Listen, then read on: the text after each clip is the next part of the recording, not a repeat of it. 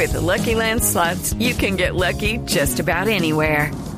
This is your captain speaking. Uh, we've got clear runway and the weather's fine, but we're just going to circle up here a while and uh, get lucky.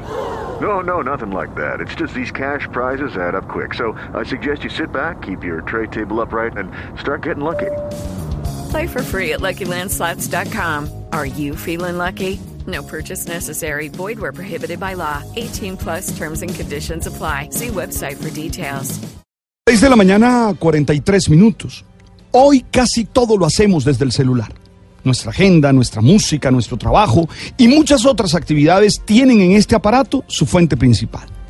Es tan cotidiano y tan aparentemente necesario que uno se pregunta cómo vivió mucho tiempo sin tener celular.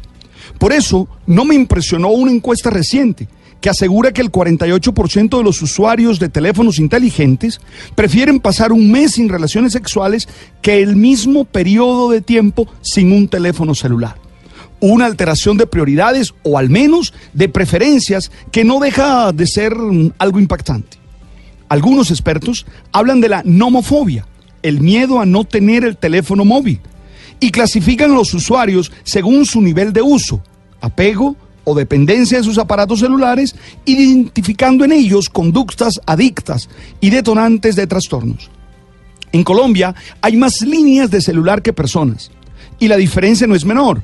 Según el registro de las líneas activas, hay 12 millones más de líneas que de habitantes. No hay un dato exacto sobre cuántas de esas líneas funcionan en aparatos inteligentes, los famosos smartphones, pero quienes los tienen pasan al menos 45 minutos al día en redes sociales y quienes trabajan con el celular llegan a triplicar este tiempo. Debido a estas cifras, cada vez hay más personas dedicadas a estudiar los distintos patrones de comportamiento de las personas con sus teléfonos. Y tanto desde las ciencias humanas como desde los estudios de mercado nos arrojan conclusiones como la que anteriormente hemos presentado. Lo que sucede con los celulares es asombroso. No hay duda las posibilidades que tenemos en la mano con un smartphone son múltiples. Información, expresión, conexión con otros, trabajo, desarrollo, intereses, ubicarse geográficamente, poder hacer una consulta sobre prácticamente cualquier tema y tener una aplicación para casi todo lo que se nos ocurra.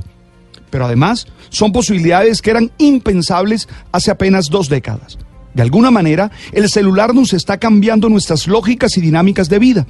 Nos está generando nuevas y variadas formas de juntarnos. No podemos negarnos a sus cambios y lanzarnos a vivir sin ellos, pero sí debemos tener claro que no podemos perder nuestra identidad de humanos, que se expresa en la ternura cuando nos tocamos, cuando nos solemos y sobre todo teniendo un verdadero encuentro.